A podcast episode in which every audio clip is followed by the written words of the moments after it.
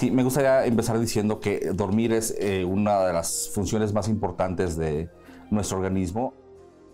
El organismo requiere de un periodo de descanso, un periodo de reparación, un proceso muy dinámico de hormonas, neurotransmisores y una serie de sustancias que se producen en nuestro cerebro y en diferentes partes de, todo eh, el organismo, pero primordialmente en nuestro sistema nervioso central.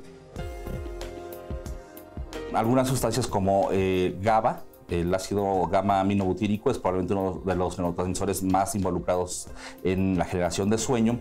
Y otro del que podríamos hablar también es la melatonina, que es una hormona que erróneamente pensamos que, lo que, su principal función es generarnos sueño. En realidad sí induce un poco de sueño, pero su principal función es actuar como un regulador de nuestro reloj biológico. Esto es de marcarnos nuestro ritmo circadiano. Circadiano quiere decir alrededor de un día. Entonces eh, es el ciclo que nos mantiene funcionando en estos eh, ritmos de 24 horas. Generalmente es dormir y descansar por la noche, como funcionamos los seres humanos, y tener nuestras actividades cotidianas durante el día. Cada ciclo de sueño dura entre hora y media y dos horas y cada uno de estos ciclos está compuesto por diferentes etapas. La primera es la etapa de sueño ligero, que a su vez se divide en etapas 1 y 2. Eh, son una etapa en la cual estamos ya eh, teniendo cierto grado de descanso, pero nuestro cerebro no está descansando en sí mismo ni nuestro cuerpo. Digamos que el cuerpo empieza a desconectarse poco a poco del medio, eh, del medio ambiente y de todos los ruidos, de todo lo que hay, pero conservamos un grado relativamente alto de eh, reactividad al medio. Esa es una cuestión evolutiva.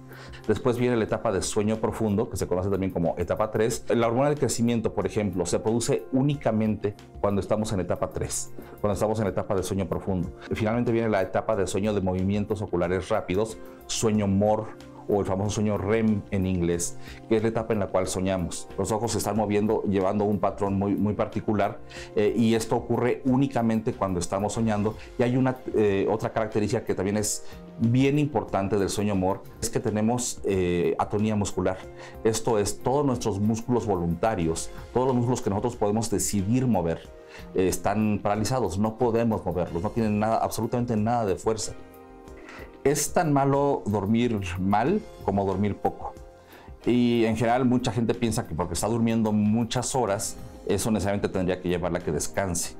Yo puedo estar durmiendo 10 horas, pero si esas 10 horas son de mala calidad, el resultado va a ser como si hubiera dormido 2 o 3, 4 horas. Es como si hubiera dormido muy poquito.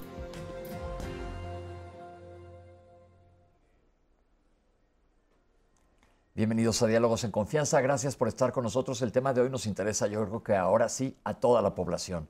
Eh, estuvimos hablando ahorita en el PRE, que es muy común que tengamos problemas de sueño y estamos listos para presentarles a nuestros especialistas. Pero antes quiero agradecer a nuestros intérpretes de lengua de señas. Está con nosotros el día de hoy Magdalena Alejo y Lía Vadillo. Como siempre está conmigo, lista para escuchar todos sus comentarios. Citlali, hola. Hola Pepe, querido, pues un placer estar compartiendo contigo el foro esta mañana y por supuesto con usted que hace posible diálogos en confianza. Bienvenidos a nuestra conversación de salud como cada lunes en donde todos aprendemos mucho. Sabe usted que nuestra prioridad pues es mejorar el estilo de vida y qué mejor tema para mejorar el estilo de vida que hablar de por qué no se duerme bien y de cómo podemos dormir mejor, porque sabe usted que según la Organización Mundial de la Salud, cerca del 40% de las personas a nivel mundial tiene problemas para dormir. Así que acérquese y comparta este tema con las personas que usted sabe que puede tener beneficios, por supuesto, para tener una buena calidad de vida. Tengo el privilegio de ser la voz que trae la suya a este foro con nuestros especialistas. Haga suyo diálogos en confianza y disfrute este lunes tanto como nosotros, querido Pepe. Les presento a los especialistas que nos acompañan. En primer lugar, la doctora Margarita Reyes Zúñiga gracias por estar con nosotros. La doctora es psiquiatra especialista en medicina del dormir, adscrita a la Unidad de Medicina del Sueño del Instituto Nacional de Enfermedades Respiratorias, el INER, y es expresidenta de la Academia Mexicana de Medicina del Dormir, AC. Le damos la bienvenida a la doctora Marta Guadalupe Torres Fraga. Gracias por estar con nosotros, doctora. La doctora es titular de la Unidad de Medicina del Sueño del INER también, del Instituto Nacional de Enfermedades Respiratorias. Y al doctor José Ramón Grajales Almeida. Gracias por estar con nosotros, doctor psiquiatra de la Comisión Nacional de Salud Mental y Adicciones, CONASAMA. Gracias por estar, doctores, y vámonos ahora sí ya de lleno al programa. La cápsula fue muy interesante que nos habla de las diferentes etapas del sueño. Ahorita quiero que las desglosemos un poquito más, pero díganos qué pasa en nuestro organismo cuando dormimos, por qué es tan importante. Bueno, dormir eh, es uno de los pilares sobre los que se sostiene la salud, igual que una dieta adecuada y una rutina de ejercicio. Eh, dormir nos permite mantener el equilibrio a nivel cardiovascular, metabólico, inmunológico.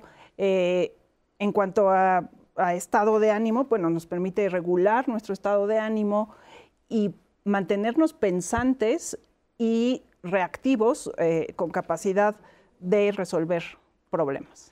Cuando estamos dormidos no se duerme todo el organismo. Hay muchas cosas que están sucediendo que no pasan durante el día. Por muchos años, en la antigüedad, se creía que la persona eh, cuando dormía era como morir, ¿no? Y que las funciones biológicas igual se se apagaban. Hoy en día se sabe que el, la parte eh, fisiológica del sueño es muy activa, cambia y tiene su respectiva función el que cambie esta actividad, pero nada en nuestro organismo se muere. Todo, toda la actividad del cerebro, del corazón, de todos nuestros órganos, simplemente cambia a un estado en donde algunos recibirán mucho reposo, otros solamente cambiarán sus funciones a nivel bioquímico, pero eh, hoy en día se sabe que pasamos un tercio de nuestra vida en esa función biológica indispensable. Se habló en la cápsula y fue muy interesante hablar sobre el ciclo circadiano, el ciclo sueño-vigilia. ¿Qué quiere decir esto, doctor? El ciclo, eh, el ciclo circadiano tiene que ver mucho con la luz del sol eh, o, cómo, nos, co como animales, eh, pues durante el día estamos despiertos y conforme va pasando la noche o, o, va pasando el atardecer y pasamos a la noche, disminuye la luz del sol, nos empieza a dar sueño de manera fisiológica o de manera natural. Esto pues se ha venido cambiando con diferentes Uh, con diferentes hábitos, como las pantallas, como la luz blanca, como la iluminación dentro de las casas, etc. Lo ideal sería que todos los días, no nada más los fines de semana, nos despertáramos a la misma hora y nos durmiéramos a la misma hora. Eso sería, si nos vamos a lo más básico, lo perfecto. Sí, sería eh, mantener un ritmo de sueño regular es un hábito bastante saludable. Ok, estamos muy conscientes que no todos lo hacemos y el fin de semana nos cambia un poco la perspectiva. Los adolescentes ahorita me brincarían al cuello. Nosotros también fuimos adolescentes, los entendemos, pero vamos a tratar de ver cómo es lo mejor posible. Las etapas de sueño se dividen en cuatro. ¿Nos pueden decir qué pasa y cuánto dura cada una de ellas? La primera etapa de sueño eh, la llamamos N1, es un sueño superficial eh, cuando nos estamos quedando dormidos o se nos están eh, cerrando los ojos, estamos muy reactivos al medio, estamos escuchando todo. Eh, la segunda etapa, la llamamos N2, nuestro cerebro empieza a disminuir su, ritmo electroencefalográfico. La tercera etapa, N3, es un sueño profundo, muy profundo, del cual nos cuesta trabajo despertar y es una etapa de sueño donde se secreta hormona del crecimiento muy importante en niños y adolescentes. También en, en, en, todos los demás, en esta etapa de sueño ocurre una limpieza de la información. Yo les digo, es como limpiar el disco duro, ¿no? De tal suerte que si no dormimos, pues imagínense cómo tenemos el disco duro. Y la cuarta etapa que a mí me parece fascinante es el sueño mor o de movimientos oculares rápidos. Tenemos un cerebro muy activo, pero un cuerpo inmóvil. Y eh, no tenemos tono muscular, excepto en los músculos extraoculares y en los músculos de la respiración. En esta etapa de sueño es donde eh, soñamos. Es importante eh, que sepamos que es normal soñar y que los sueños, por naturaleza, son muy locos, ¿no?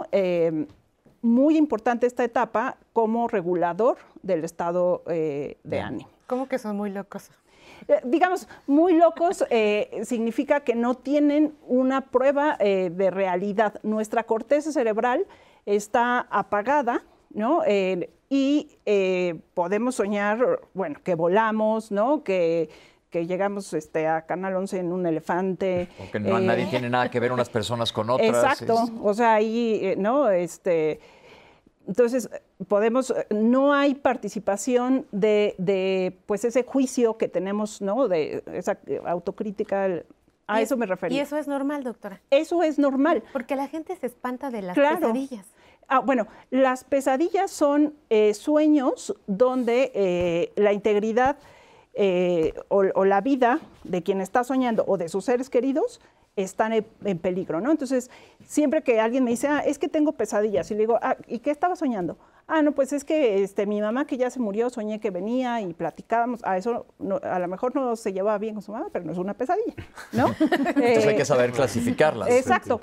Eh, pesadilla solo es cuando nuestra vida o la vida de nuestros seres queridos está en peligro. Yo me pasa mucho, yo sueño que me persigue un león o un oso, eso sí es una Eso es una pesadilla. Que voy bajando por la escalera del edificio donde trabajo y ahí viene atrás, nunca me alcanza, pero es, sí, es una pesadilla. Habría que ir al psiquiatra. Y eso que le pasa a Pepe tiene significado, porque la gente, híjole, se despierta y qué significa soñar con un oso que te está este, persiguiendo, con un león que te está persiguiendo.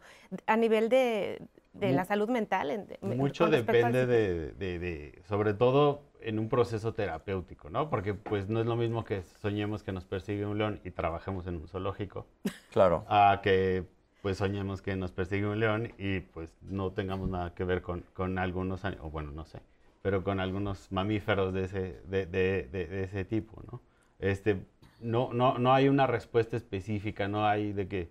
No hay ley. Si, si sueño que me persigue un león es porque va a pasar, o sea, no sé, me voy a casar o me voy a ganar la lotería, sino más bien tiene que ver con la circunstancia y, y lo que significa para nosotros, pero eso se da mucho en un ambiente de psicoterapia. Entonces, ahora vamos a regresar a platicar. Estamos, ya vimos cuáles son las etapas del sueño. ¿Cuánto dura cada una de estas? Bueno, eh, van variando de acuerdo con la edad. Cuando, como ya lo mencionó la doctora, eh, hay etapas muy importantes durante la infancia y durante el periodo de desarrollo biológico del ser humano. Y entonces, por ejemplo, la etapa N3 es bastante predominante o mucho más eh, proporcionalmente importante que, por ejemplo, en, los ancianos, ¿no? Entonces, en general, no es que entremos a uno y ya fue todo el uno que tuvimos en toda la noche, luego dos. Son ciclos que en general eh, pueden ir fluctuando entre estas etapas, más o menos entre cuatro y seis ciclos eh, componen toda una noche de sueño. Eso es importante. Entonces, no nada más medio te quedas dormido, sino que, como comentan los doctores, das una vuelta completa, haces ciclos, a completar cuatro a seis ciclos más o menos por noche. ¿Y cuánto dura, por ejemplo? Es decir, ya terminé mi primer ciclo, regreso al primero, al de estar medio despierto, entre azul y buenas noches, como se dice, y luego ya bajo al de sueño profundo y luego al sueño moro. ¿Es por esto que soñamos tantas veces? Exacto. Eso es muy importante. Cada ciclo eh, dura aproximadamente 90 minutos y siempre empieza en N1 o N2, y o sea, sueño superficial, y termina en sueño mor. El sueño mor, eh, a pesar de que lo consideramos profundo, eh, fácilmente nos despertamos, de tal suerte que cada que acaba un ciclo podemos tener un alertamiento que es normal, ¿no? Eh, podemos tener así cuatro, hasta cuatro alertamientos durante la noche. Y al final lo, normal es que terminemos en sueño mor. Por eso nos acordamos de que soñamos.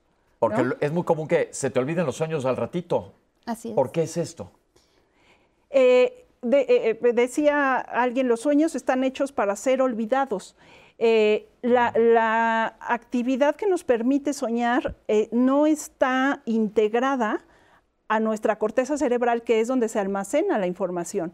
Entonces, es un, es un circuito eh, que, se da en el hipocampo, que es un área donde, donde se almacena la memoria, y solo si tenemos, ponemos mucha atención al despertar y somos capaces de recordarlo, ahí sí ya se establece un circuito con nuestro lóbulo frontal, que es el que almacena la ensoñación. Doctora, pero por ejemplo, si, si está hecho ese periodo para ser olvidado, y nosotros les decimos a las personas que justo cuando se duermen es cuando se fija el aprendizaje, o sea, ¿cómo? Ah, es que estamos hablando del sueño, o sea, eh, estamos hablando de lo que ocurre mientras estamos soñando, ¿no? Y, eso que ocurre mientras estamos soñando no es la información que aprendemos en el día. Mm, Están en otros lugares. Está en otros lugares. Está en otros lugares y eh, tiene una función eh, distinta. Gracias. ¿Cómo llegan los pacientes? ¿Qué, ¿Qué, es lo que pasa? ¿Por qué van buscando ayuda por, para poder dormir, ya metiéndonos a, problemas de sueño? Bueno, en general llegan después de muchos problemas. Hoy en día, ¿no? Eh, es un problema que se suele gestar lenta, progresivamente, y como no nos impide continuar la vida, generalmente la inmensa mayoría de los trastornos del sueño, es decir, como una fractura de, un hueso grande, eh, en general suelen eh, ir consultando un médico, otro, recetas, remedios, el consejo de la vecina. Y entonces para cuando hoy en día nuestra población llega con un especialista en medicina de sueño, ha, recorrido un largo camino. Tristemente esto es algo común que comentamos todos los lunes, que la gente llega a un diagnóstico final después de haber hecho un recorrido. Vamos a ver cómo nos afecta el no dormir adecuadamente. Tenemos esta cápsula. Los trastornos de sueño han existido a lo largo de la historia y el desarrollo de las sociedades pues han hecho que estos estén en, aumento. Eh, se estima que un tercio de la población mundial padece un trastorno, un trastorno de sueño en relación a la, a la población adulta y México no es la excepción. Esto parece una exageración, uno de cada tres, pero si hacemos una reflexión, todos conocemos a alguien que se queja que duerme mal o a alguien que ronca y no deja dormir a los demás tan solo por hablar de los dos trastornos de sueño más prevalentes en, nuestro país. Así es que la epidemiología ha sido clara y en la actualidad se reconoce la existencia de un buen número de personas con alteraciones del dormir. Eh, al respecto también ya hay estudios que señalan que el ronquido, lo más atendido en México, es más frecuente en hombres. Se estima que más del 60% de los hombres roncamos en México por un 40% de mujeres. Ya eh, también es, significativo el dato, ya va en aumento eh, la búsqueda de atención por este motivo en mujeres. En el caso del insomnio, esta relación se invierte. Hay más mujeres con problemas de insomnio eh, que hombres que se quejen de esto, alrededor del 60% de las mujeres, por un 30% de hombres que se quejan de, de insomnio eh, hablando de los dos trastornos de sueño más atendidos en las clínicas de trastornos de sueño. En el caso de la población pediátrica se estima que alrededor del 10% padece algún trastorno de sueño. También considerable el número de niños afectados por alguna alteración del dormir. Se va a celebrar el Congreso Mundial de Sueño este año en Río de Janeiro del 20 al 25 de octubre, donde justo se actualizan estos datos a nivel mundial en torno al estudio de todas las alteraciones del sueño, los avances en los tratamientos, nuevos descubrimientos. Es algo que sigue en constante dinámica, en constante avance y cada vez comprendemos más qué pasa con nuestro cuerpo cuando dormimos, así como las alteraciones y el tratamiento oportuno de las mismas. Doctores, si son tan comunes los trastornos de sueño y a la vez es una cosa totalmente fisiológica, ¿por qué es que son tan prevalentes? ¿Qué estamos haciendo mal? Bueno, nuestro estilo de vida es eh, eh, lo primero que tendríamos que responderte. Tenemos un estilo de vida eh, donde le hemos restado mucha importancia al, sueño, al tiempo de sueño. Solemos priorizar, pues a veces trabajar, a veces divertirnos, a veces ver una serie, eh, frente a dormir tiempo suficiente. Eso ya es un, problema, ¿no? Que tiene consecuencias. Ok. Citlali, ¿qué nos dice la gente? Ya debe haber varios comentarios. La verdad es que sí, y todos muy atinados y e interesantes y sobre todo pues las personas tienen esa confianza de venirnos a contar qué les pasa cuando están dormidos, como por ejemplo Marisela Carrasco. Eh, ¿Cuál es la explicación de que en ciertos momentos, cuando está dormida, su cuerpo salte? ¿Qué puede hacer para que eso ya no le pase? Su esposo nos dice, ya se acostumbró. Las primeras veces que vivió con ella, pues como que decía, qué susto, se espantaba el señor, agradece la información tan interesante y les pregunta qué hacer con este con, esto que ella considera un problema. Hay una especie de brinquitos, saltos, ¿no? que son un fenómeno esperado cuando se inicia el sueño. Se llama mioclonía hípnica. Tiene un nombre raro, pero eso es un fenómeno completamente normal. Fisiológico, no le va a pasar eh, gran cosa. Si esto ya es repetido y fragmenta eh, el sueño, entonces probablemente sí tendría que eh, ser evaluada eh, por algún especialista si eh, fragmenta o la llega a despertar a ella si se prolonga más allá de la transición de la vigilia al sueño, que es el punto en donde suele suceder normalmente. Ok. Miren, por ejemplo, nuestra fan destacada siempre, Espinosa de los Monteros, dice, precisamente hoy en la madrugada tuvo un mal sueño. Se despertó angustiada y con una sensación de mariposas en el estómago y dolor de cabeza. Les comparte nada más esta situación. Muchas gracias. Y también la audiencia quiere saber si no dormir les está lesionando continuamente el cerebro. Doc.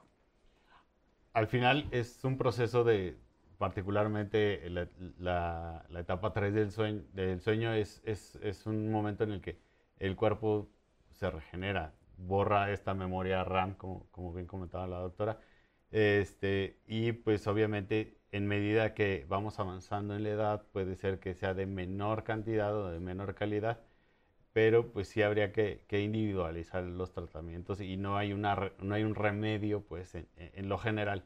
Eh, habría que, que- que- que ser más puntuales y hacer una buena historia clínica o saber pues si esto es algo repetido, si hay algún factor desencadenante, si, o, o sea, muchas, muchas circunstancias que, que pudieran estar eh, Gracias, afectando. gracias, doctor.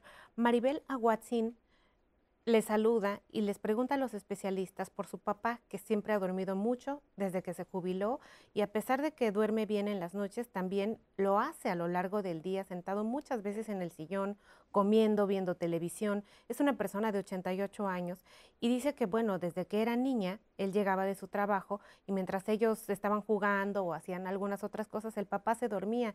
Pensaba que era cansancio, pero pues ahora, después de que se jubiló y después de todo, nota que es una conducta que él ha tenido durante toda su vida. Entonces, no saben por qué duerme tanto. Algunos médicos le han dicho que tiene narcolepsia, pero no sabe si esto le pasa, si esto es verdad. O sea, ¿cómo podrían guiarse para saber qué es lo que tiene su papá?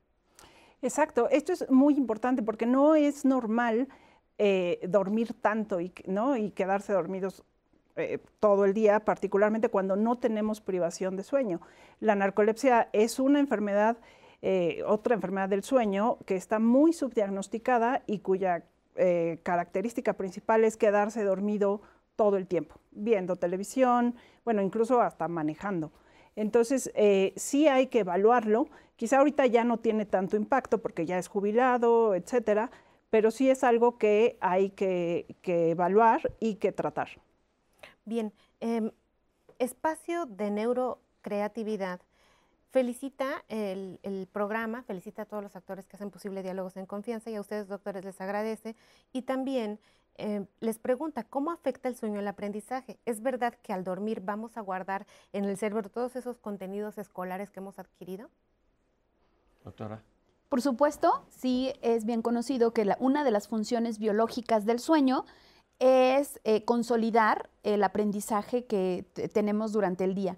Entonces, sí es muy importante que, como ya lo mencionó la doctora, prioricemos eh, la- el tiempo de sueño de los niños. De pronto es eh, muy impactante ver cómo niños 9, 10 de la noche en calendarios escolares están en la calle, están cuando ya deberían haber iniciado su ciclo de sueño. eh, es una función biológica importante para su desarrollo y para su aprendizaje. Perfecto. Bien, tenemos también a Eusebio Suárez que les pregunta qué causa la parálisis del sueño y a su vez también les pregunta qué son los ritmos circadianos.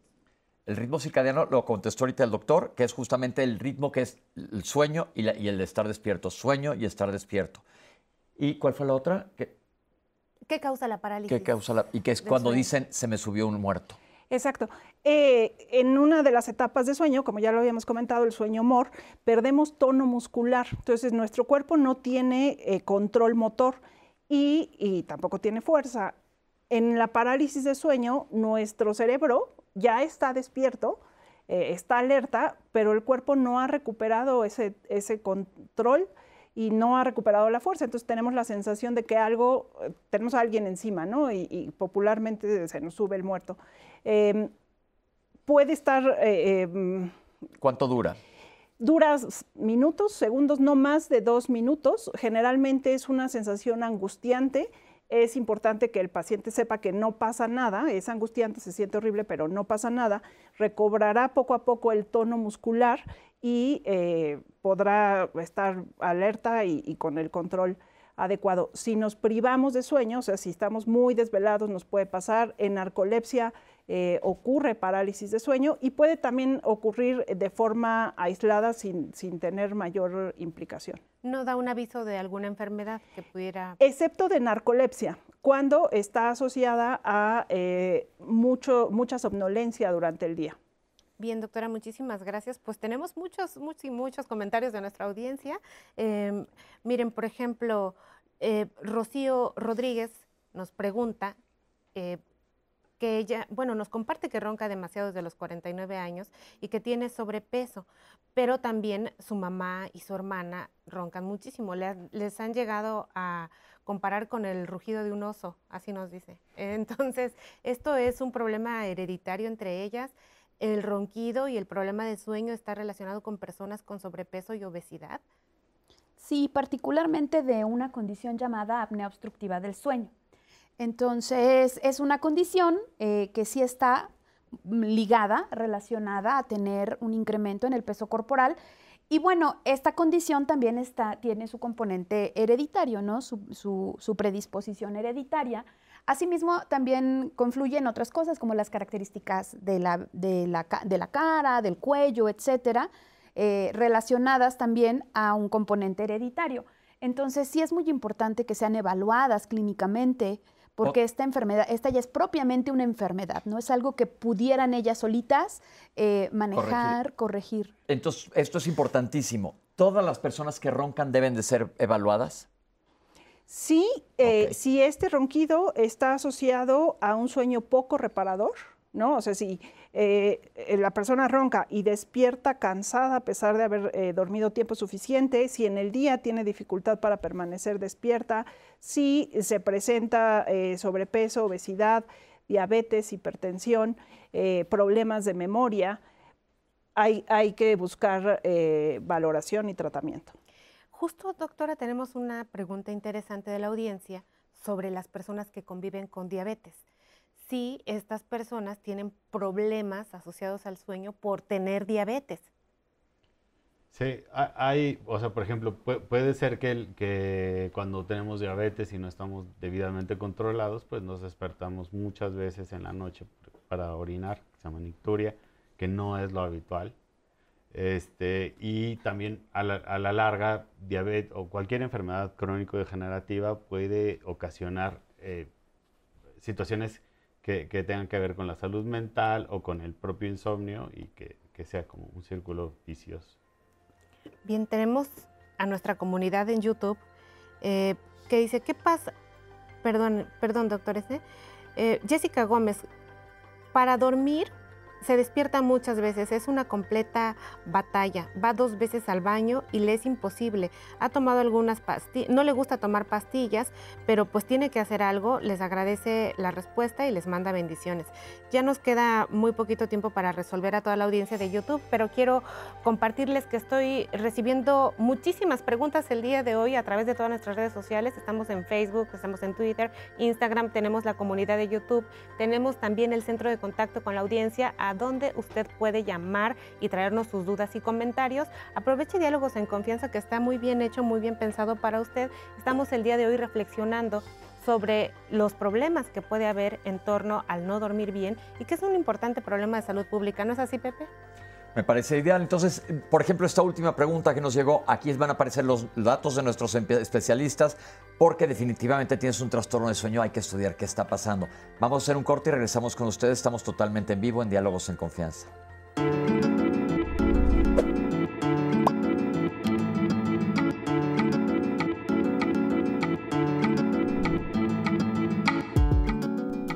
De acuerdo con la Asociación Mundial de Medicina del Sueño, los problemas por no dormir constituyen una epidemia global que amenaza la salud y la calidad de vida del 45% de la población del planeta.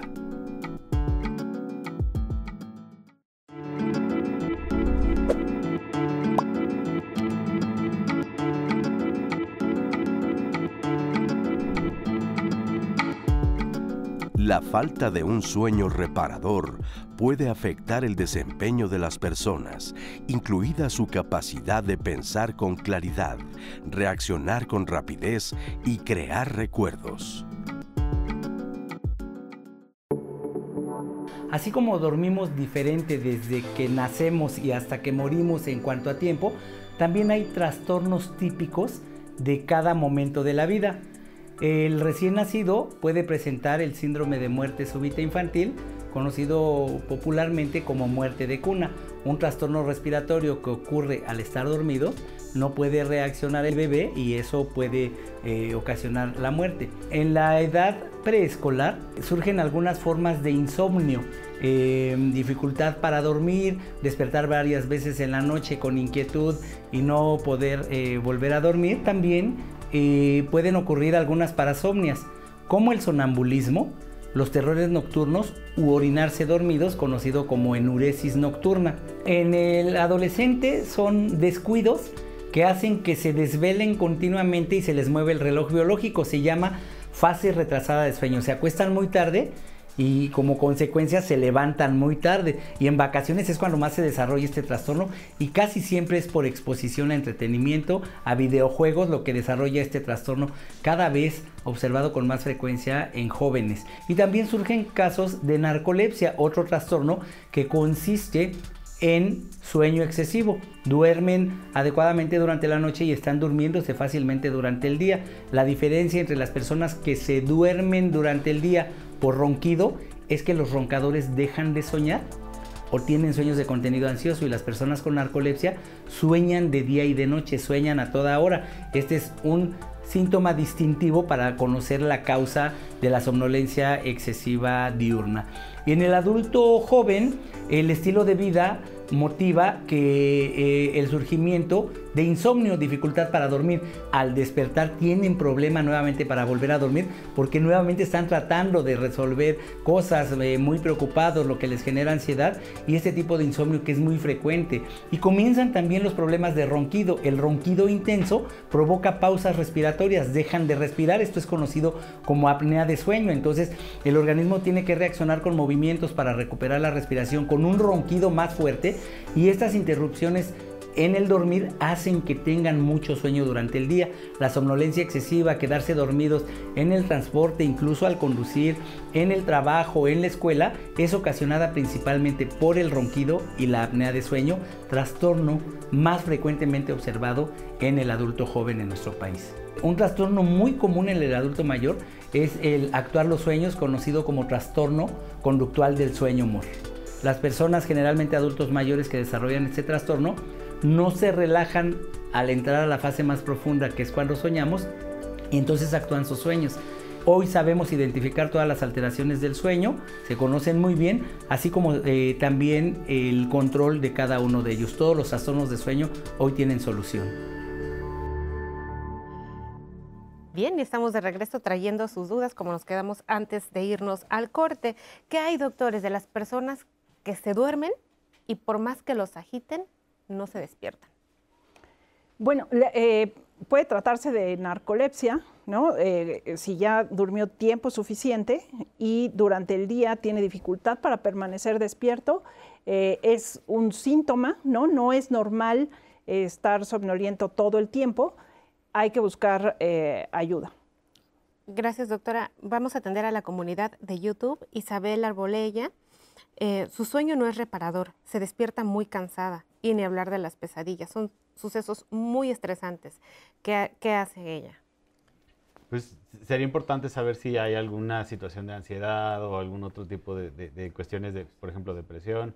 Eh, también saber si, si, si, tiene algún problema de apnea del sueño o algún otro tipo de parasomnia. ¿Qué hay de las personas que nos están escribiendo al interior de la República y que tienen poco acceso a llegar a consultar un especialista en sueño? ¿Qué podemos decirle a las personas? ¿Cómo pueden mejorar esa, situación o cómo se acercan? ¿Un médico de primer contacto podría ayudarles a resolver este problema? Siempre es la recomendación que se acerquen a su médico de primer contacto eh, y que si les dan algún tratamiento o no observan mejoría, vuelvan, se vuelvan a acercar a ellos y poco a poco ir eh, discriminando diferentes causas que ayuden a su servicio médico a ir refiriéndolos hacia el camino adecuado. Entonces, esa siempre será la mejor recomendación. Muchas gracias. Eh, siempre se despierta a las 3 de la mañana, será parte de su enfermedad, ella convive con diabetes. Siempre a las 3 de la mañana se para al baño, Maru Pérez. Eh, es normal eh, tener despertares durante la noche. Es súper importante no ver el reloj. Eh, porque siempre pasa, ah, desperté y son otra vez las 3 de la mañana. Hay que dejar de ver el reloj porque eso se vuelve un estímulo para seguir despertando justo a esa hora. Entonces, no ver el reloj, el despertar es normal y lo que no es normal es que le tome más de 20 minutos volverse a dormir. Ok. Doctores, em, a propósito de, esta higiene del sueño, les pregunta Imelda Gómez, ¿hay una posición para que uno duerma bien? Se despierta, primero le cuesta muchísimo trabajo dormir, lo logra. Después al despertarse amanece con contracturas en cadera, espalda, náuseas, muy cansada y pues en la noche sí se tiene que despertar constantemente para ir al baño. Pues, habría que descartar alguna causa orgánica, por ejemplo, del despertar por el, para ir al baño, si hay algún problema de, síndrome de piernas inquietas. Eh, también las contracturas musculares mucho tienen que ver a veces con la ansiedad o algún otro tipo de situación. Gracias, doctor. Vamos ahora con las llamadas de nuestra audiencia. Les dije que tenemos un público muy nutrido el día de hoy. Fernando Sosa, de 70 años, desde la Ciudad de México, nos les pregunta a los doctores qué recomendaciones pueden dar a las personas que no pueden conciliar más, que una persona duerma más de ocho horas, perdón, le hace daño a su salud. Eh, las personas eh, que pueden soñar que se están ahogando en algún río, eh, tienen que buscar algún tipo de ayuda, esto significa algo importante. Bien, eh, aquí lo más importante, la primera pregunta del señor fue si tendría que buscar ayuda por... Por dormir mucho. Ah, bueno, sí, por supuesto, eh, esto, es, esto es relevante, el que él no tenga la oportunidad de tener un sueño reparador. Y bueno, respecto a, despertar porque siente que se está ahogando, probablemente es eh, un síntoma relacionado a apnea del sueño, ¿no? Entonces, eh, hay algunos pacientes que tienen un problema respiratorio tan importante durante el sueño que eh, tienen esos despertares asfíxicos, ¿no? Como si verdaderamente se estuvieran ahogando. O inclusive reflujo. Exactamente, por supuesto, que también hay una estrecha relación, ¿no? Entre apnea del sueño y reflujo. Bien, Gaby Alvarado, de 55 años de Querétaro, eh, nos dice, no es lo mismo dormir cuando uno es joven que cuando uno ya está más grande. Ella tenía problemas para conciliar el sueño. Al contrario, dice que pasado los 50 años se despierta por cualquier ruidito y ya no puede seguir durmiendo. Se levanta al, baño en la madrugada y le pasa lo mismo. Durante el día está cansada y somnolienta. Entonces, eh, pues dice que puede ser porque está entrando al climaterio, pero ¿qué le recomiendan los especialistas? Eh, eh, una de las cosas más importantes para mantener un sueño de adecuada calidad en, cuando vamos envejeciendo es mantener un buen nivel de actividad física. La, actividad física nos incrementa el tiempo de sueño profundo y mejora la calidad de sueño. Y eh, hay que buscar después de la menopausia, la apnea de sueño aumenta, entonces ver si está roncando, si, tiene, si despierta con dolor de cabeza, etcétera, y eh, buscar una evaluación especializada. Gracias, doctora. Martín Vargas, de 70 años, desde Michoacán, nos, nos dice que él padeció insomnios y pesadillas desde hace 15 años. Buscó médicos y el único problema que encontraron es que él no cenaba bien. Después de regular la alimentación, las pesadillas y el insomnio, bye, se desaparecieron. ¿Qué tanto es esto mito que si cenas mucho te va a dar una pesadilla? Bueno, aquí usted es el experto, pero al final, pues sí se recomienda una cena ligera, eh, espaciarla del tiempo de sueño para, para no ir pues sobrecargados, no, no, no, no. Pero desde el punto de vista gastrointestinal ahí es más que nada si hay personas con reflujo, porque si volteamos a ver a la naturaleza, por ejemplo, todos los carnívoros después de comer se van a dormir, que, es, que es lo fisiológicamente normal. Pero sí es cierto eso que si como mucho en la noche o cenas pesado te va a dar una pesadilla. Realmente yo diría que no hay alguna evidencia sólida, Margarita, ¿tú eh, dirías? No de comer mucho, pero sí, por ejemplo, de apnea de sueño. Apnea, pero no de pesadillas, me refiero a pesadillas. No, bueno, no, de apnea de sueño relacionadas con pesadillas y esas pesadillas se quitan una vez que tratamos la apnea de sueño. Eh, entonces, sí hay problemas, sí, sí tenemos síntomas durante la noche que pueden ser por reflujo, por dolor, por apnea, que nos causan pesadillas y tratar la causa hace que la pesadilla remita. Recuerden que apnea quiere decir que te quedas sin respirar, como la gente que está roncando que hace y se queda sin respirar unos momentos. La gente ya preguntó entonces qué doctor es seno o no seno. Por supuesto, por favor, si, si conviven con diabetes es mucho más importante. Y ¿no? también esto del ayuno, si tienes problemas gastrointestinales, no lo hagas. Toda la ¿no? gente dice, ¿come cena o no cena? Bueno, a ver. Siempre la recomendación es la moderación. Bien, Germán López, de 71 años, de la Ciudad de México, les pregunta si la narcolepsia se trata y a partir de qué edad empieza a presentarse. La narcolepsia es un problema de, jóvenes, eh, yo diría que, bueno, de adolescentes. Aparentemente tenemos dos picos, uno por ahí de los 15 a 20 años y otro 20 años después.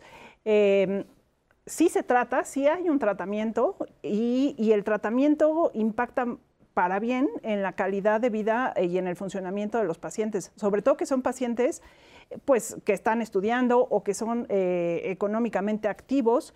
Entonces, sí hay un diagnóstico, sí hay un tratamiento y va a mejorar su vida. Recuerden que narcolepsia es este trastorno del sueño del que se ha hablado ya hoy durante la mañana, en donde tienes un exceso de sueño y te puedes quedar dormido en cualquier situación, inclusive dijo la doctora manejando. Carlos Pichardo, de 75 años, ¿qué especialista le ayuda a tratar los ronquidos? La, los especialistas en medicina de sueño eh, vienen de las ramas de la psiquiatría, de la neumología, de la otorrinolaringología.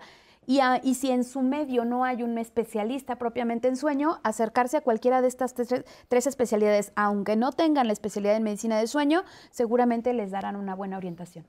Una de las llamadas más importantes es de Josefina Villalobos Godínez, de 79 años, que está en Querétaro. Le gusta mucho su programa y siempre lo ve. Muchísimas gracias, José. Pues hasta el momento, las dudas de la audiencia, Pepe. Vamos a ver un testimonio, porque es bien importante saber cómo se siente la audiencia. Aquí lo tienen. Yo he tenido problemas de insomnio desde mi adolescencia. Yo soy enfermera, cuando estaba estudiando enfermería, pues este, el hecho de que no quedarme dormida porque iba en la mañana y pues sí iba un poco lejos, me tenía que parar temprano y, este, y que si tenía tarea y no la había acabado, que si tenía exámenes, que si tenía práctica, dónde iba a ir, si no sabía cómo irme. O sea, todo esto aunado a que este, soy muy ansiosa. Y entonces ya, no sé, como a las 4 o 5 de la mañana ya me, me, me agarraba el sueño y ya, pero pues luego ahora me tenía que parar a las 8 o 9 y pues me paraba pues muy mal, cansada, con sueño y este, agotada y, de, enojada, ¿no? Tengo problemas para conciliar el sueño, pero estando con mi pareja, él tiene un horario distinto para dormir. Él llegaba como a las eh, 1, 2 de la mañana y yo, yo ya estaba en ese momento en un sueño profundo y él, él me despertaba y me daba mucho coraje porque yo ya, él empezaba a roncar y yo estaba despierta y ya no me podía dormir. Entonces pues tomé la decisión de, ya, de dormir sola, ya llevo 15 años este, durmiendo sola. Actualmente eh, hay veces que sí caigo en un sueño profundo, pero a las 3, 3 y media casi siempre me paro al baño y ahí a veces sí puedo volver a conciliar el sueño y muchas veces no. Ya llevo dos episodios de que se me cae el cabello. Entonces fui otra vez con la dermatóloga, pues me dijo que ya era el segundo episodio de caída de cabello así. Entonces dice, a ti ya no, el psicólogo ya no te va a ayudar, te voy a mandar al psiquiatra. Ya me hizo mi historia, este, mi historia clínica, el, el, la psiquiatra me dice, o sea, de por sí ya tienes tu problema de ansiedad y aparte, pues con esto de que trabajes en la noche, pues cambias tu ciclo circadiano y, y pues vas a tener más problemas para conciliar el sueño en la noche. Entonces también me mandó media tableta de una pastilla para este, que me, cuando estoy aquí en mi casa me la tome en la noche para dormir bien. Cuando llego de guardia, este, mi recámara está completamente oscura y ya me, me, me pongo mi pijama, me, me despinto y, ya este, me, ahora sí que me acuesto, me pongo mis, últimamente he usado tapones, me han funcionado muy bien para, para descansar. Bueno, mi hijo se va a la escuela, a la universidad, pues él no está. El, el, que va en la prepa va en la tarde y él sabe que, este, que mamá está dormida, entonces hace el ruido este, menos posible que pueda hacer para que no, no, no me despierte. Doctor, una pregunta. ¿Qué tanto como este testimonio tiene que ver la angustia, la depresión con el impacto que tiene el sueño y el sueño sobre la emoción, los- las emociones? ¿Qué fue primero, el huevo o la gallina?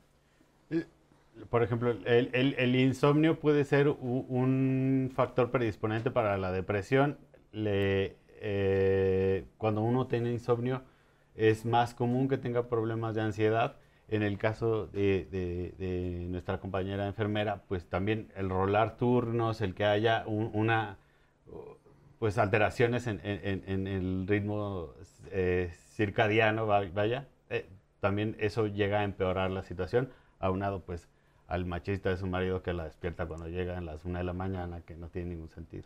¿Qué podemos decirle a todas las personas que tienen un horario invertido? Gente que trabaja en las noches, muchos es comunidad médica, pero hay muchas otras eh, áreas de trabajo que son nocturnas, gente que trabaja con maquinaria, es gente que son choferes de noche, que manejan trenes, etcétera. ¿Qué les podemos recomendar?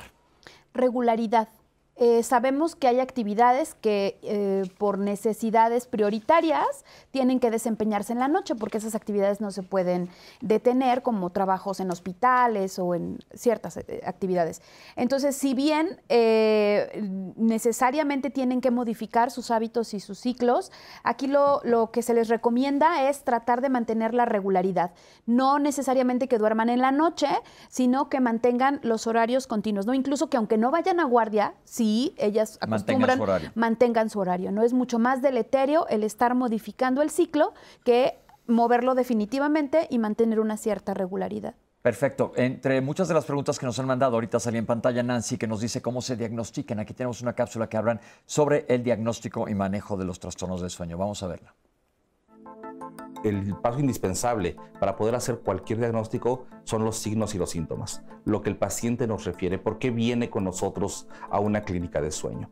Necesitamos eh, profesionales de diferentes áreas de la salud, psicólogos, odontólogos, médicos y dentro de la medicina diferentes especialidades. Otorrinolaringología, que es mi especialidad, neumología, psiquiatría, eh, medicina interna, neurología, en fin, son muchas las especialidades que pueden estar involucradas, pediatría si bien es multidisciplinario, debe haber un conocimiento de medicina de sueño en quien esté tratando ese tipo de, pa- de padecimientos. Si yo eh, veo que mi paciente tiene insomnio, probablemente no requiera un estudio de sueño.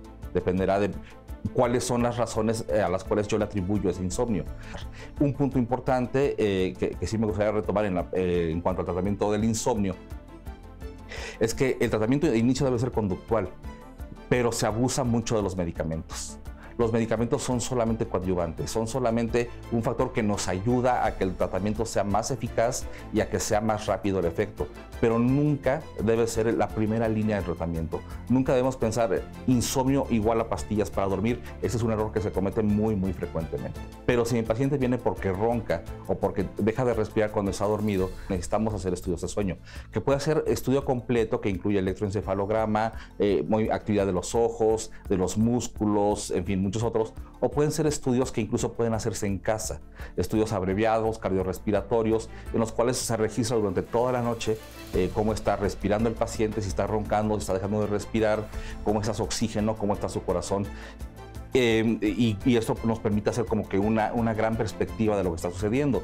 Cuando estamos sospechando narcolepsia desde el punto de vista clínico en el consultorio, además de la polisonografía, o sea, del estudio nocturno, tenemos que hacer un estudio durante la mañana que se llama prueba de latencias múltiples, en el cual vamos a buscar también ciertos datos muy específicos. Entonces, el diagnóstico dependerá de cuál sea el, eh, o los estudios que se van a hacer, de cuáles sean nuestros diagnósticos de sospecha, de los signos, de los síntomas que el paciente nos diga. Si el problema es respiratorio, el tratamiento tendrá que ir dirigido a abrir los lugares de mi vía respiratoria, de mi nariz, de mi garganta, en los que se está cerrando eh, y, por tanto que no pasa el aire. Entonces el tratamiento va dirigido, puede ser cirugía, pueden ser eh, aparatos que meten aire a presión, como respiradores, estrictamente hablando no lo son. Eh, pueden ser también algunos eh, aparatos que colocan en la boca y que jalan la mandíbula hacia adelante, pero nuevamente eso dependerá de los hallazgos en el consultorio. Habrá pacientes que sean candidatos para un tratamiento, para otro, para dos o más. Todos los tratamientos tienen ventajas y desventajas, entonces ahí se, tiene que individualizar. El manejo del estrés es indispensable, independientemente del sueño, pero si estamos hablando de medicina del sueño, aún más. Entonces, doctores, acabamos de ver en la cápsula que hay diferentes eh, estudios que se pueden hacer, ya dijo, en casa o vas a ir a algún lugar específico. pero para eso se necesita una historia clínica detallada. Entonces, cualquier persona que nos esté viendo, lo ideal es que si su patrón de sueño está alterado, ya dijo la doctora, más de tres veces a la semana por dos meses. Tres meses. Por más de tres meses, lo importante es que busques ayuda a un especialista. Ahora, ¿qué estudio te toca? Pues eso ya dependerá de la historia clínica. Y yéndonos a la parte más psiquiátrica, doctor, ¿qué tanto tiene, tiene el insomnio de base de ansiedad? Que yo le digo a la gente, porque les pregunto en la historia clínica, ¿qué tal duermen? Híjole, doctor, es que cuando estoy ansioso no puedo si traigo algún problema en el trabajo. ¿Qué se les recomienda? Bueno, es importante, por ejemplo, si, es una situación de, de estrés agudo, pues identificarla, medidas conductuales, obviamente, dependiendo de la intensidad de los síntomas y de la duración, puede ser que, sea candidata o candidato a recibir algún otro tipo de tratamiento más allá de, lo, de la psicoterapia, más, más enfocado en cuestiones de medicamento, por ejemplo. Eh, pero pues ahí sí también habría que individualizarlo. Pero el insomnio per se puede ser un factor predisponente para otro tipo de situaciones. Pero entonces aquí, como en psiquiatría también, la cosa es dar con la raíz del problema para tratar específicamente e, ese, ese, problema. Porque como vimos en la cápsula, también existe el, ah, no puedes dormir, toma una pastilla. ¿Qué hay del abuso de estos fármacos? Bueno, eh, eh, eh, las pastillas para dormir idealmente no debieran utilizarse más de cuatro semanas, ¿no? Y tenemos pacientes que llegan viendo tomado pastillas para dormir 30 años, 10, 15, un montón. Y eh, estos medicamentos a largo plazo generan un sueño de mala calidad y el paciente percibe como que no está durmiendo bien y toma más. Y por otro lado, la misma dosis ya no hace el mismo efecto. Entonces, es sumamente importante eh, no tomar eh, medicamentos que no estén prescritos por un médico y si los prescribe un médico, eh, y particularmente si son medicamentos controlados, eh, idealmente no tomarlos más de un mes. ¿Cómo hace un paciente que ha tomado 30 años esto, dejarlos de sopetón? Tampoco es tan fácil. ¿Qué se hace?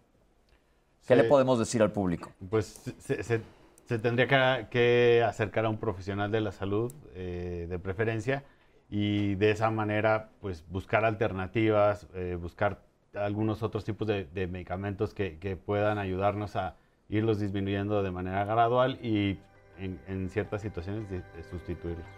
Lo, lo, pregunto porque justamente la semana pasada yo tuve un paciente que me dijo, llevaba 10 años tomando tal pastilla y la dejé. Hay gente que lo llega a lograr, que dice él llevaba dos meses sin tomarlo.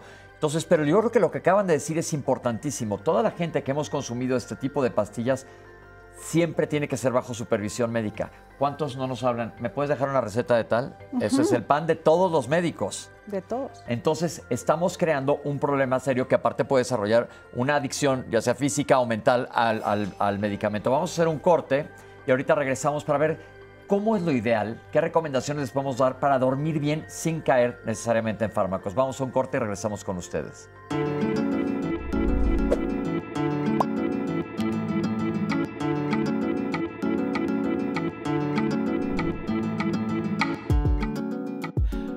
Condiciones como la temperatura, el ruido, la luz, incomodidad de la cama y los dispositivos electrónicos pueden modificar al sueño y la adecuada capacidad para dormir. El 30 de julio, el mundo se une en un grito de indignación y lucha contra una de las mayores violaciones a los derechos humanos, la trata de personas. El Día Mundial contra la Trata fue instaurado por la Asamblea General de la Organización de las Naciones Unidas en el 2013, con el objetivo de crear conciencia sobre la gravedad del tráfico de personas y exigir a los gobiernos que tomen medidas para combatir este delito. La trata de personas es operada por mafias que no conocen la piedad ni el respeto y someten a sus víctimas a trabajos forzados, explotación sexual y esclavitud sin importar su edad ni género. Se estima que al menos 2.5 millones de personas son víctimas de la trata De acuerdo con la ONU, las mujeres son las principales víctimas y representan el 46% de todas las víctimas, mientras que las niñas menores de 18 años constituyen el 19%. Esto se debe a que las plataformas en línea han facilitado a las mafias engañar y reclutar personas mediante falsas promesas. Hoy, en el Día Internacional contra la Trata de Personas, digamos no a la esclavitud moderna.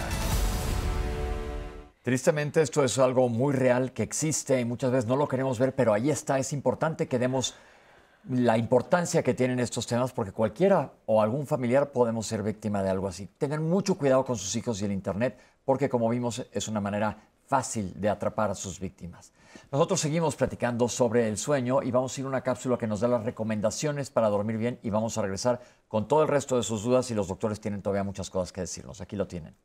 Y es importante mencionar que existen las medidas de higiene de sueño. Estas son recomendadas para que las llevemos a cabo todos, independientemente de que tengamos un trastorno o no. La intención es llevar una adecuada cantidad y una adecuada calidad de sueño. Es mantener horarios regulares para irnos a la cama, para acostarnos y para levantarnos. Por ejemplo, en los chiquititos o en los infantes que tenemos en el área escolar, se recomienda que pasen un tiempo de cama de 9 a 11 horas que tengan el mismo horario para irse a la cama y el mismo horario para levantarse. Y en un adulto este tiempo de recomendación se reduce a un tiempo de 8 horas. Es importante que no pasemos más de este tiempo recomendado. Claro que cuando llegamos a envejecer, los adultos mayores tienen una necesidad de tiempo también que se puede ver un poquito recortada alrededor de las 7 horas.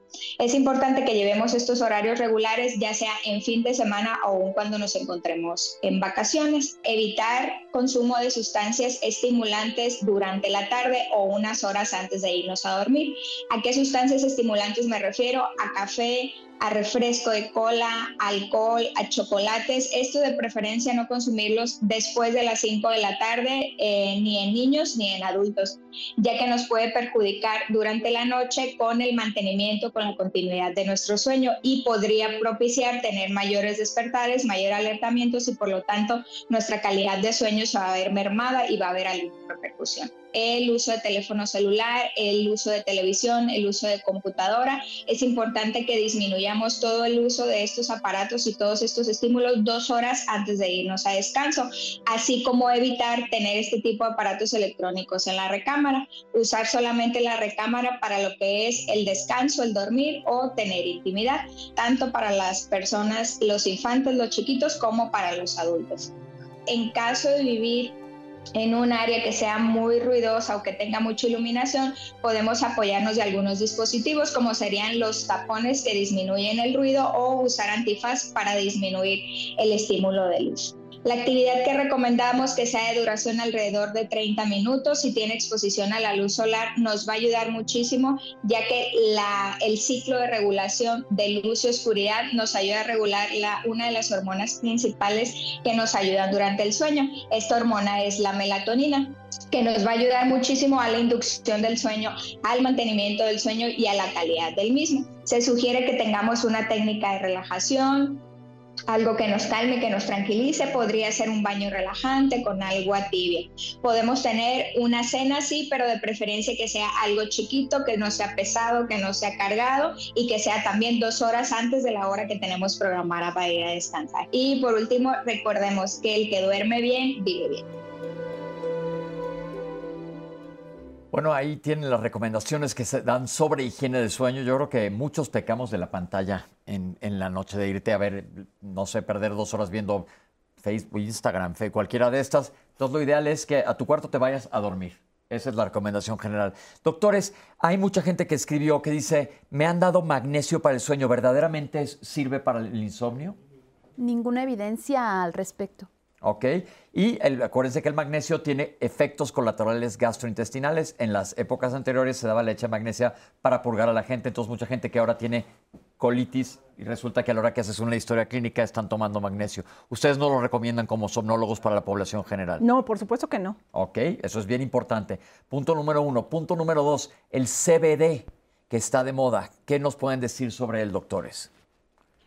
Bueno, eh, ya comentábamos entre cortes, el CBD no está regulado en nuestro país. las formulaciones no tienen ningún tipo de regulación por parte de COFEPRIS o de alguna otra instancia gubernamental. Entonces hay que tomarlas con cuidado al final también el uso crónico de CBD no ha demostrado una mejora en la, uh, la, arquitectura del sueño. Y además, no, me comentaba en el corte de la doctora que el CBD a largo plazo puede también tener efectos deleterios. Claro, fragmenta el sueño, eh, causa movimiento de extremidades que también nos alerta, disminuye el tiempo de sueño profundo con las consecuencias que esto tiene en disminuir la memoria. Entonces es súper importante eh, no utilizarlo, primero porque no es una sustancia regulada en nuestro país y si en algún momento está regulada, hay que utilizarlo por un corto periodo de tiempo. Igual que los fármacos. Igual que los fármacos hipnóticos. Doctor, a propósito de esto, preguntan sobre el uso de sustancias en las personas que conducen trailers. Ok, es un tema muy escabroso, es un tema complicado, eh, porque son personas que tienen que estar despiertas cuando debieran estar dormidas. Eh, la verdad es que es una realidad valdría la pena que esto también estuviera regulado, ¿no? Y que tuviéramos medidos los estimulantes que pueden consumir, qué tipo de estimulantes. Casi todas estas personas tienen una alta prevalencia de, apnea de sueño, entonces factor de riesgo cardiovascular. Los estimulantes, pues también son un factor de riesgo cardiovascular. Y en cuanto a eso, hay estimulantes más seguros. Eh, cuidar en la medida de lo posible eh, su sueño y tener pequeñas siestas que puedan disminuir esa necesidad de dormir eh, para no utilizar tantos estimulantes. ¿La melatonina, doctora, funciona? Bueno, tienes, ah, tiene algunas indicaciones, por ejemplo, para jet lag, para algunos trastornos del ritmo de ciclo de sueño-vigilia. Sin embargo, hoy en día se hace uso más bien indiscriminado.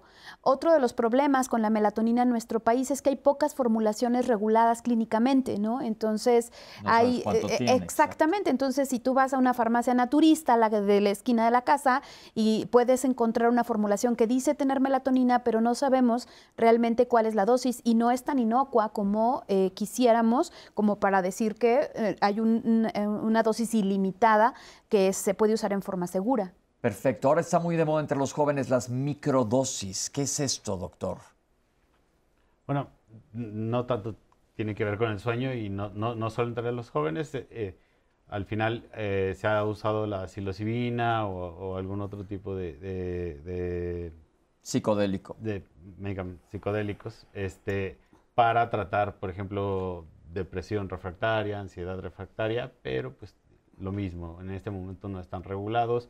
Los estudios también están siendo, o sea, hay, hay, hay situaciones muy puntuales en las que se utilizan, pero pues dentro de un ambiente clínico, dentro de una eh, un protocolo de atención multimodal en el que hay psicoterapia y otro tipo de, circunstancias. Entonces, ahorita no están regulados y no están recomendados ni están indicados por ningún motivo. Entonces, cuidado también con esto, que es importante. Todo lo que va a salir al mercado tiene que pasar un periodo de investigación. Doctores, los rituales de antes de dormir, ¿qué tanto sirve meditar antes de irte a la cama, un bañito caliente, un vasito de leche, decían muchos papás, si no tienes intolerancia a la lactosa? Por supuesto. Este, ¿qué, ¿Qué hay de estos rituales de antes de dormir? Estos rituales son importantes porque así como nos preparamos para salir en la mañana y nos levantamos, nos bañamos, nos desayunamos y estamos listos eh, para empezar el día, eh, pues lo mismo debe pasar en la noche y justamente estos rituales nos sirven como para bajar esta actividad eléctrica cerebral aumentada.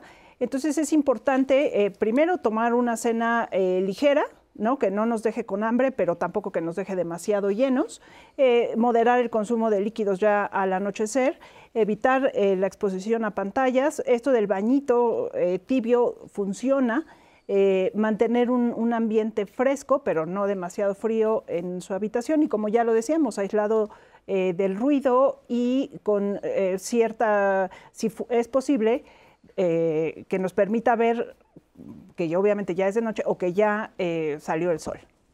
Ok, perfecto. Citlali, ¿hay más comentarios? Tenemos muchísimas dudas de la audiencia, muy participativa. Eusebio Suárez, ¿hipnosis o autohipnosis funcionan?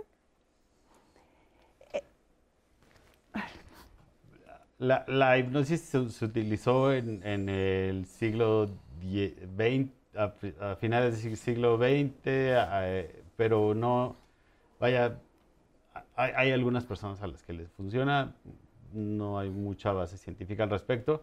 Eh, muchos de los remedios tienen esta base anecdótica, entonces pues mi abuelita nos va, o sea, no sé, por, mi abuelita nos bañaba con agua, con lechuga o, o, algunas otras circunstancias y pueden ser más anecdóticas que, que un remedio para, para estar recomendando. Misma pregunta de Eusebio, ¿qué hay de la medicina alternativa con respecto al tratamiento del sueño? Eh, la realidad es que la medicina alternativa no, no, sirve para el insomnio, ¿no? Cuando llegan los pacientes con nosotros, pues ya tomaron absolutamente de todo, ¿no? De todo lo que le recetó la, la vecina, la tía, lo que les restaron en el pueblo, en el mercado, etcétera. Eh, no sirve para el insomnio leve, ¿no? Y que solo se va a autolimitar. Y otra cosa sumamente importante con la medicina alternativa es la toxicidad. ¿No? Entonces, eh, se pueden consumirse grandes cantidades de alguna herbolaria y estas tienen hepatotoxicidad, etcétera. Entonces, eh, hay que tener cuidado eh, si la consumen dosis muy bajas y por muy poco tiempo. Si no mejoran en un mes, hay que buscar ayuda del especialista. Bueno, respetuosamente y con el permiso de ustedes, yo voy a compartir, yo me dedico a la medicina alternativa y tenemos un arsenal importante de plantas medicinales que se utilizan con gran éxito porque ubicamos que la génesis de estos problemas tiene que ver con ansiedad, con depresión y con estrés. Y desde la perspectiva de la acupuntura, que es parte de la medicina tradicional china, yo específicamente soy especialista en acupuntura y fitoterapia, identificamos y tratamos y resolvemos estos problemas de estrés desde una perspectiva no farmacológica y distinta. Entonces las personas encuentran un alivio. Como toda la medicina la que ustedes practican, la que yo practico, no todo es para todos, pero hay una implicación importante que está bien probada también a nivel científico, respaldada, fitoterapia responsable que les funciona a las personas. ¿Cómo saber que sea un especialista, ¿Y cómo le podemos decir, si decimos nosotros, por ejemplo, los consejos, para que no vayan a ir con alguien, como dice la doctora, que te recomienden, que te diga, yo sé de estos test, y con el irse con que es natural? Pues nosotros estudiamos una especialidad de tres años, por ejemplo, el, Instituto Politécnico la tiene, la Universidad Autónoma Metropolitana también la tiene, en donde los médicos, después de hacer medicina, como ustedes, estudiamos tres años más para volvernos especialistas en esta área y después sigue una carrera todavía de formación amplia en posgrados, en medicinas, en, cursos, etcétera, en donde uno se tiene que profesionalizar para eso, que sabemos que muchas de las plantas que nosotros utilizamos, pues vienen de las, perdón, de las eh, medicinas que utilizamos vienen de las plantas. Entonces, esto tiene un, un fondo de investigación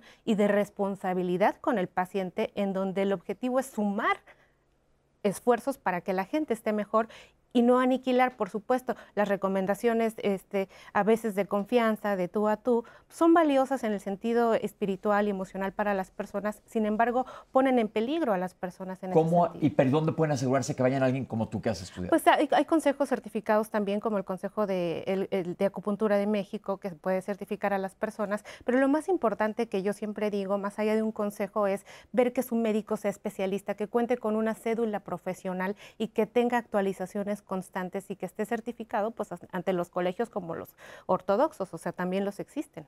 Ok, perfecto. Preguntan sobre el jet lag, doctores, ¿qué es esto y cómo combatirlo? El jet lag es aquel trastorno de sueño que se presenta cuando cambiamos de usos horarios. ¿no? Es decir, por ejemplo, viajamos eh, a Europa, a, a, algún otro continente, en donde hay más de dos usos horarios, se puede alterar el ciclo de sueño-vigilia.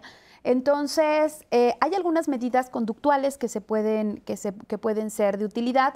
Por ejemplo, dejar un espacio, un, tiempo libre después de, después de viajar y para regular el ciclo. O eh, utilizar melatonina también es una buena alternativa. Aquí sí. Aquí sí, Aquí sí, aquí sí hay una buena evidencia de que el ayuda a regular el ciclo, este, acelerando eh, eh, o cambiando el, ritmo de, ciclo de sueño-vigilia. Lo que yo recomendaría es acérquese a su médico si va a viajar más y sobre todo si es sensible. No hay personas que toleran muy bien los cambios eh, de ritmo ciclo sueño-vigilia. Yo, por ejemplo, toleraba muy mal incluso la hora del, del horario de verano, la toleraba terrible. Hay quien al otro día ya estaba ajustada. Yo sí tenía que hacer algún ajuste pero sobre todo personas que se saben vulnerables a los cambios de, usos horarios, acercarse a su especialista quien le puede hacer una agenda. En niños. En niños yo tomaría con mucha más reserva la recomendación de melatonina porque sí puede tener algunos efectos secundarios. ¿Qué hay de los tés para dormir? Me voy a echar un té de pasiflorina, por ejemplo.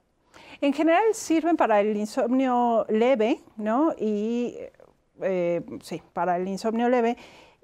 Em, y bueno, depende también mucho de la capacidad de sugestionarse, ¿no? De, quien lo toma. Que eso es eh, válido también, ¿no? Por supuesto, y es muy útil. O sea, puede ser terapéutico, sí, claro. No es algo que recomendemos nosotros porque no lo conocemos, pero tampoco lo prohibimos. Por ejemplo, las aplicaciones que baja ahora la gente que en la noche prendes, aunque no tengas el teléfono junto, lo dejas allá lejos, que tiene, se llaman neuro, unos sonidos neurales. Eh, bineurales. Sí, bineurales. ¿Funciona esto, oír una meditación, oír el ruido del mar, el ruido de la lluvia? ¿Esto funciona? Hay, que individualizar, ¿no? O sea, al final eh, se puede usar fitoterapia, se puede usar eh, mindfulness, se puede usar ruido, o bueno, este, sonidos calmantes que, que porque habrá gente que a la que no le gusta el mar o habrá gente No, pero me refiero, no estoy hablando en población general, alguien que no puede dormir, que dice, bueno, a lo mejor si bajo esa app me puede ayudar o, de plano no sirve. Eh, o sea, depende, ¿no? Depende eh, de qué app, de qué paciente, etcétera. En general las apps yo no las recomiendo porque mantienen a los pacientes más alertas y expectantes. En insomnio tenemos un estado de hiperalerta, que no nos permite dormir y cualquier cosa nos alerta. Ahora, eh, si, van a ponerlo, van a dejar el teléfono y eh, si es algo que, el, paciente perciba que, le ayuda, adelante. Algo sumamente recomendable y que no tiene que ver con una app es eh, la terapia de respiración o respiración diafragmática. ¿no? La técnica de respiración diafragmática, muy simple, es simple solo hacerte consciente de tu respiración, le dices al paciente, ponga sus manos debajo del ombligo, inhale eh, por la nariz contando cinco segundos mentalmente y su panza tiene que inflar, ¿no? Por eso es la respiración, sus manos se tienen que desplazar, exhala por la boca contando cinco segundos. Eso lo hace ya que está acostado en su cama dispuesto a dormir y eh, uno eh, realmente físicamente nos relaja, ¿no? Eh, y por otro lado, nos hace estar atentos a estar contando y no estar pensando, ah, ya pasaron 20 minutos y no me duermo, ya pasó una hora, otra vez no voy a dormir y mañana tengo que estar lista en el programa y chalala. Entonces, la verdad es que son muy útiles, no necesitan ninguna app, no, eh, y, son eh, las parte de las técnicas conductuales que nos ayudan en el insomnio a largo plazo. Si el paciente se despierta en la madrugada, igual hace su ejercicio de respiración. ¿Qué tan recomendable es, ya me desperté a las 3 de la mañana y estoy vuelta y vuelta y vuelta, salirme de la cama? Totalmente recomendable, porque justamente entramos a este estado de rumiación y de ansiedad, en donde eh, se nos vuelve una obsesión y menos se logra alcanzar el sueño. Entonces la recomendación es, si tú conoces que esto te sucede ya regularmente, te levantes después de 20 minutos que no lograste conciliar el sueño, hagas la actividad más aburrida que, conozcas eh, en ti mismo, nada estimulante y cuando nuevamente sientas el deseo de volver a la cama, lo vuelvas a intentar, pero no forzarse a quedarse en cama a tratar de conciliar el sueño. Dicen que lo ideal es no tener televisión en el cuarto. ¿Qué recomiendan? Pues sobre todo por la luz, eh, o sea, hay veces que las las personas decimos, bueno, es que la televisión me arrulla o algo por el estilo, pero... Igual es una pantalla, a fin de cuentas. Igual es una pantalla, igual son noticias o igual son otro tipo de situaciones que puede ser que no, no, estemos, no sea el, ambiente propicio. Lo ideal, ya que acabaste de ver la tele, vela fuera de tu cuarto y vete a tu cuarto a dormir. Así es. ¿Qué más? Dale. Nos piden saber sobre el Congreso que va a celebrarse el próximo agosto en nuestro país. Ya ahorita, este mes. Sí, ya eh, ahorita estamos muy emocionados. Es eh, nuestro segundo Congreso internacional, pero en realidad eh, como Congreso de Sueño o como evento académico, pues ya es como el quinceavo. junto con, la doctora Torres y otros especialistas del INER, fundamos hace algunos años la Academia Mexicana de Medicina del Dormir, justo con la intención de eh, formar especialistas, fomentar, ¿no? Lo que más nos importa es fomentar la educación en medicina del dormir en todos los niveles, ¿no? Yo les digo, hay que educar al que se deje educar y... Eh, Hasta todos podemos ir. Cualquiera, sí. O sea, es, es dedicado a médicos especialistas. Eh, pueden encontrar información en la página, es www.medicinadeldormir.org. Eh, información sobre el Congreso e información sobre nosotros. Ejercicio y dormir. Hace rato ya lo comentó someramente la doctora hacerlo en la mañana, hacerlo en la noche. Yo a todo mundo digo, hagan ejercicio, no importa la hora, pero ¿impacta sobre el sueño? Totalmente. Sí, sobre todo el ejercicio intenso, el ejercicio vigoroso, se recomienda hacer hacia la mañana. Recientemente hubo algunos estudios en donde se evaluó el impacto cardiovascular y entonces hacerlo en las últimas horas de la noche incluso eh, tenía efectos deleterios, ¿sabes? Entonces esto nos hace un parteaguas, ¿no? Ya no solo es recomendar hacer ejercicio indiscriminadamente, lo ideal es hacerlo durante las primeras horas del día. Eh, eh, yo creo que esto es muy importante porque mucha gente saliendo de trabajar es cuando va al gimnasio, pero que dejen unas horas antes de irse a la cama es importante. ¿Que ¿Un par de horas? Idealmente tres horas. quien tiene insomnio, el ejercicio lo activa. Y a veces me dice, ah, pues es que no puedo en otro horario, mejor no hagas y cumple tus horas de sueño. Ok. A este punto. Perfecto. hay ¿algún otro comentario que haya quedado por ahí? Bueno, pues tenemos muchos comentarios de la audiencia que van a quedar pues para otro segundo programa que nos pide la audiencia, justo un segundo programa, pero algo importantísimo es sobre la melatonina y las mujeres embarazadas. ¿La pueden utilizar? Tampoco hay estudios que eh, avalen su seguridad, sobre todo en esta población tan vulnerable. Yo lo que recomendaría es durante la etapa del embarazo, no. No, definitivamente no. Pues muchas gracias por la confianza de haber traído sus comentarios a nosotros. Pues realmente se nos fue, Pepe. Se acabó el programa, ya no tengo contacto con arriba, pero bueno, queremos agradecer a nuestros invitados que han estado aquí el día de hoy con nosotros. Yo creo que se dio muchísima información. Citlali, no sé cuánto tiempo nos, tenemos que ir. Gracias a nuestros intérpretes de lengua de señas. Gracias, Citlali. Y bueno, pues esto fue Diálogos en Confianza. Esperemos que se hayan quedado con algo bueno. Muchísimas gracias.